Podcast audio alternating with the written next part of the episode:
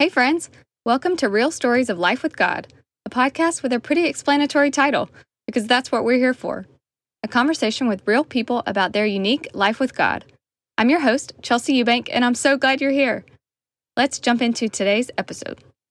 Like, oh yeah, eyebrows are like... Okay, so I have to confess that I still have not changed your married name in my phone. I don't change anyone's. I'm pretty sure you're Chelsea Brown. I really need to get a little bit better about that. Anyway, Melissa, tell us a little bit about you. Hey, um, my name is Melissa, um, and I am twenty-eight. I live right in the middle of Georgia in a little town called Perry, um, and it's kind of where I was born and raised, so it's been really sweet to be back here and be home. And I recently got married as of May of this year, so super, super new, um, but married the greatest man named Nathan. Um, so we are living in Perry, and he is currently in residency. So that's been fun to navigate. Um, but yeah. And Chelsea, I met you in undergrad at Georgia Southern. Yeah. So we were interns at the local church there, and it's mm-hmm. just been that friendship started so quickly. It was such a sweet season. Um, and so, yeah, here we are. What? Nine years. Mm, it's pretty amazing. I think about that because I think that it was probably one of my, I'm glad you said sweet season, because that was one of my favorite. Like, I look back on my life and I think our friendships that we made working and serving and in ministry and everything, but also just that, that time where you're learning and growing so much. I just look back and I, I'm so thankful for that. Like, I mean, because a lot of us still talk to this day, you know, like it might be a little more sporadic or whatever, but like we are actually still, you know, in friendship together, even after all this time. It's pretty awesome. Yeah. Really, really sweet thing. So yeah. yeah, thank you for having me. I agree. I'm excited to talk to you. Okay. So to intro some of our questions, uh, two of these came from Matthew twenty-two. Jesus is asked, which commandment in the law was the greatest? And he said, love the Lord your God with all your heart and with all your soul and with all your mind. And the second, love your neighbor as yourself. So our first question is, what currently stirs your love for God? Um, well, I feel like that verse is very fitting for what my answer is. Um, and I would say my answer would be people stir my love for God. But more specifically, I feel like when I think of that, I think of like two different groups. The first being people in my little circle of life, like my family, my friends, my husband, um, my coworkers. Those people really stir my love for God because they have been those constant encouragers in my life. And, you know, they ask the hard questions that have to get asked that aren't always comfortable and you don't always want to hear. Um, but they're the ones who kind of keep me in step with my faith and kind of realign my thoughts when I do start to worry or doubt or um, just have struggles that we all have. Um, and I even think, you know, Chelsea, I can get deep in these questions. Um, but I even think back to like my childhood, and like a A picture comes to my head of when I'm, um, I was a little girl, and I would wake up every morning and my dad would be sitting in the kitchen at his little corner bar stool at the counter, and he would have his Bible and his papers, and he would be reading God's word and praying and writing and journaling. And that was something that I saw every morning of my life for mm. years. Um, and so I even think, you know, those little seeds that were planted back in my childhood mm. now are starting to show fruit in my life today, you know, as I've become a wife and become an adult, and I've kind of learned why he did the things he did. So super, super cool. Um, and then the other side to that answer of people being what stirs my love for God is also just people that are in need. And I feel like, especially right now in the world, there's so much need mm-hmm. and so much hurt and suffering.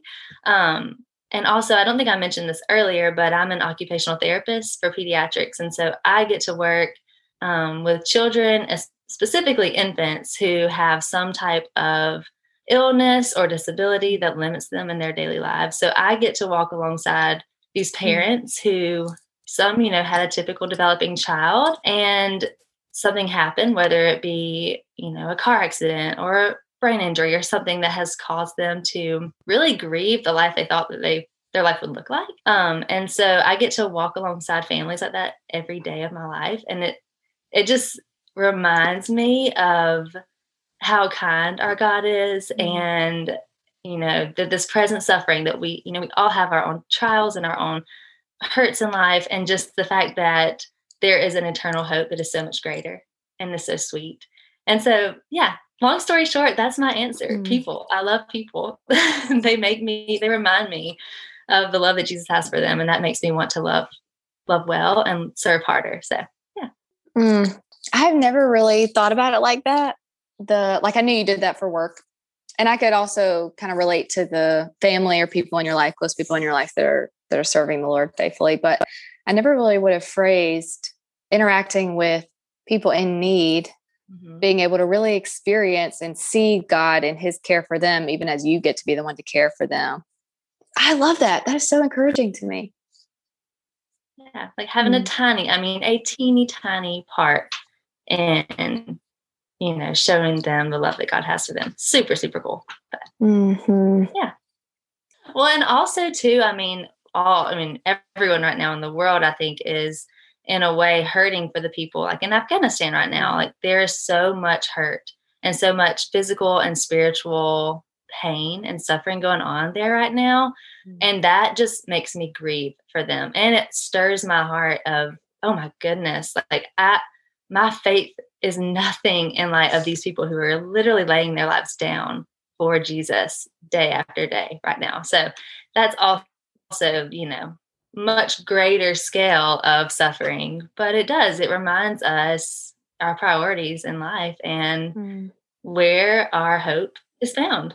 So, yeah. yeah, I truly have the greatest job. Um, but I, I don't know that I have a set story or experience, but I would say that I feel like the way I get through day to day is through praying for these families and praying for God to tell me, what do I do with the situation?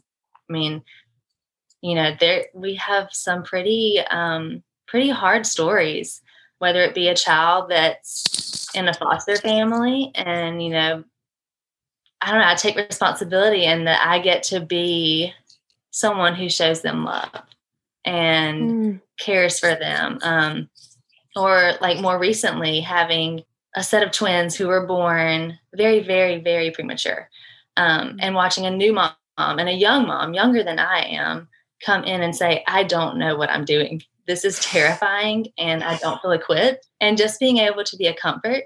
Um, and I'm not a mom. So that's also a cool thing, is that I'm not a mom, so I don't share in that.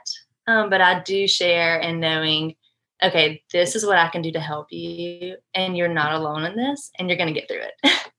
I feel yeah. like there's an opportunity every single day where I get to use my faith and my love for people in my work, which is yeah. amazing. Which is amazing. Okay. So on the other hand, what currently stifles your love for God? Uh, Chelsea, I would say my answer to that would be worry. I am a worrier through and through. I have been my entire life, um, through many, many years of different seasons and different circumstances. I am a worrier. Um, and I feel like every time that I am presenting my worry and my anxiety and my fear to God, I feel like every time he reminds me that this goes deeper than your worry. This is a lack of trust in who I am and who I am in you. Mm-hmm. And that just always hits me. Like that just hits me. I don't know. I think that almost in a sense, it's more so, yes, a lack of trust, but also a need for control, to try and control different situations in my life. And it can be little things or it can be big things. So yeah, that would be definitely what stifles my love for God. Um, and I would say too, one thing I've learned is that my worry, allowing the worry in my heart to kind of sit there and dwell on those things that make me fearful and make me mm. um, anxious, those things hinder me from seeing who Jesus is and what he's called me to in that moment. So I feel like I'm, I'm learning, and I don't think I'll ever fully grasp it. I don't know if you ever reach a point where you truly understand how to let all of your worries be God's. um, if you figure that out, let me know. But mm. Mm. That's, that's where I am for sure. I love what you just said uh, how if you let the worry sit, it kind of uh, makes it harder to see what he's doing. That is a good word right there. Oh, because we already have so many things that are, that can cloud our vision mm-hmm. of God, right? We have not just news and current events, but you also have technology and other distractions. You know, you have so much of the world that's just bombarding you, your attention, you know, it, it wants your eyeballs all the time. The world is telling you what to think is important. Or even things in the church. It doesn't even have to be worldly things. You know, you have people you want to care for, and you have needs in your church family. You have needs in your family. There's just so many things that's vying for our attention. And then you all, then you have the stuff inside us that we're worried about or frustrated about or discontent. There's just layers and layers and layers. But I, I yes. like what you said. It's motivating to practice trusting, casting those cares on him so that I can keep my vision of what's true and my vision of God clear. Yeah. And I would say too, something that I'm learning recently, you know, I've read my Bible for years and years. I, I love my time, my quiet time in the morning. That's what gets me through most of my days. Um, but one thing that I've learned recently is, or not, I wouldn't say necessarily learned, but I guess so in a way, more so I've begun to practice is memorizing scripture. And I have, right now I'm memorizing Romans twelve, which has been, it's been tough, but it's been so good for me. I mean, mm. I'll hear words and those, you know, there's a verse that will come to my mind and I'm like, oh my goodness, I remembered that. Like that, I can use that. God is reminding me of these words for a purpose. And so I've been um, using that scripture memorization as a way to kind of equip my heart and to kind of push out mm. those negative thoughts and the worry and fear and replace it with truth. Mm. So work in progress, but yes, it's been one thing that's been really, really changing me over the past month, I would say. I love that. I'm also working on that at the moment for different, it's stirred on by different, different things. But I, I love what you're saying too, because I feel like from my experience hearing friends, I've never been an overly anxious, worry person. Now, I tend to want control for other things. I tend to lean towards mm-hmm. wanting control for other reasons, but my root is not normally worry. But I feel like what I hear from friends is that they feel like they can't not do it. You know, it's like, well, I can't not worry. I can't not be anxious.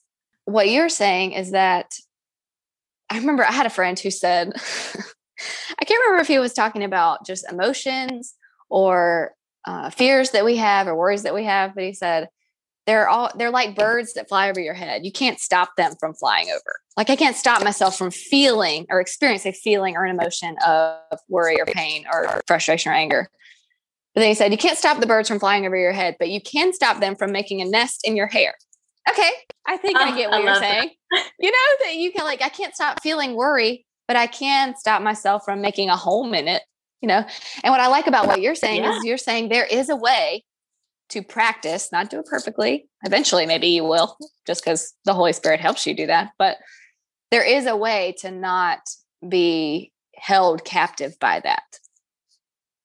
And you're giving a tool right there, memorizing scripture. Oh, it's good. It's good. So good. Okay, let's do a fill in the blank. Okay. The truth that God is blank means a lot to you because blank. So I am very, typically I'm a very simple word girl. I like the short, sweet, to the point words, but I'm going to use a big word.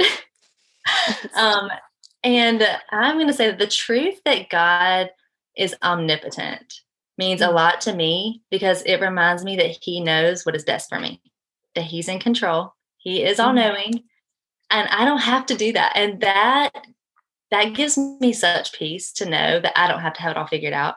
And I don't have to get it right every time. And I don't have to stress and be overwhelmed by circumstances. And I find rest in knowing that God's in control. He's got it. And he already knows far better than I do what I need before, mm. before I can even imagine. So. Yes. Oh, it's good. It's good. Especially too, not only just for your world and what, you know, in your own heart and mind, but that attribute of God is also really stabilizing when people are suffering, you know, hard things are happening. And it might be doubly hard because you wonder why things have to happen, but you're also just depending on the fact that he is God and I am not. It's not what you expect or what you want God to answer your prayers, but it's what you need. And looking back, you're like, oh, thank you, God. I could have yes. never orchestrated that on my own. Thank you. Oh, that's a good word right there. I mean, it comes back to the trust thing also. Oh, yeah. And not our feelings and not what we're seeing and not what's even what other people are saying. Yeah, and I would say, too, another thing, which all goes back to the worry and the lack of trust, is that I do, you know, with my work and with my life, and, I, you know, we're, my husband and I both have large families. So there's a lot going on, you know. Um, and I feel like I carry the burdens of others so heavily in my heart. And so, yeah, this, this reminds me, like, I don't have to fix them. I don't have to make them better. I don't have to spend all of my time and my energy on worrying and hurting for them. Yes. Mm-hmm. Empathy. Yes. I will, I can't get around being empathetic. That's just who I am. But knowing that God has them in his hands gives me so much peace and reminds me that I don't have to take everything home with me at the end of each mm-hmm. day, that he is taking care of them and he already knows what tomorrow holds for them. And I don't know that. So he needs to be in control, not me. Yes. Oh, I can relate to that so much because I'm a helper. I'm a fixer. I'm a highly relational person. I want to make things good for someone, but then I also fall into a trap, and it's pride or fear or control, where I can easily believe that what I bring to the table is what they need. And I'm like, oh. God might use me in a small way, but ultimately they just need more of him. So how alongside to keep turning their eye back to him and not to me. Yeah. Yeah, that's oh. good. Okay. Our last question is, what is something you are looking forward to? Ooh, something I'm looking forward to. Um, I would say because of Nathan's residency, um, and he actually did his first year in Tennessee. So we went from him being in med school and me starting out my career to him um, moving to Tennessee and us living long distance, to now finally being in the same town and still in residency, which is just crazy hours in general. So we have not had like a, a true like community mm-hmm. as far as like a Bible study or a group that comes together each week and just loves on one another. We haven't had that in so long. Um, and actually about two weeks ago, you know, we've really been praying about this. Um, and we actually decided to open up our home and have couples in the area. Um, we really want like neighbors and people who are really are close to come into our home, um, and we feed them and love on them and, you know, just kind of go through life together. We all need that. And that community, like I've said before, people, community, that's huge for me. And so I have felt that void for a long time, just kind of lingering. And I'm like, okay, when we get married, when we get back into the same city, we can do this.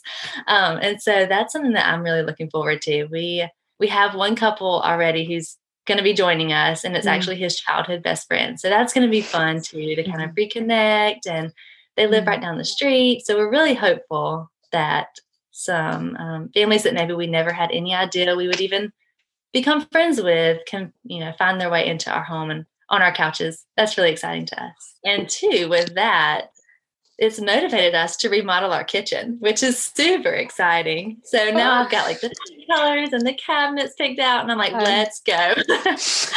we fun. have a reason now to just do this project. Let's do it. Well, Melissa, this was awesome. Thank you very much for making the time. It was very sweet. Yes, this has been so much fun to reconnect with you, Chelsea. Uh, thank you. Thank you. And I'm so proud of you for this podcast. And so, so excited for what is in store. I really hope that God just really uses this. Me too. So, so proud of you. I could say it a million times. Okay. Listening, friends, it means a lot that you added us to your day today. Thank you so much. Wherever you find yourself on your journey with Jesus, I hope you finished this episode with your faith cheered, refreshed, or strengthened. Until next time.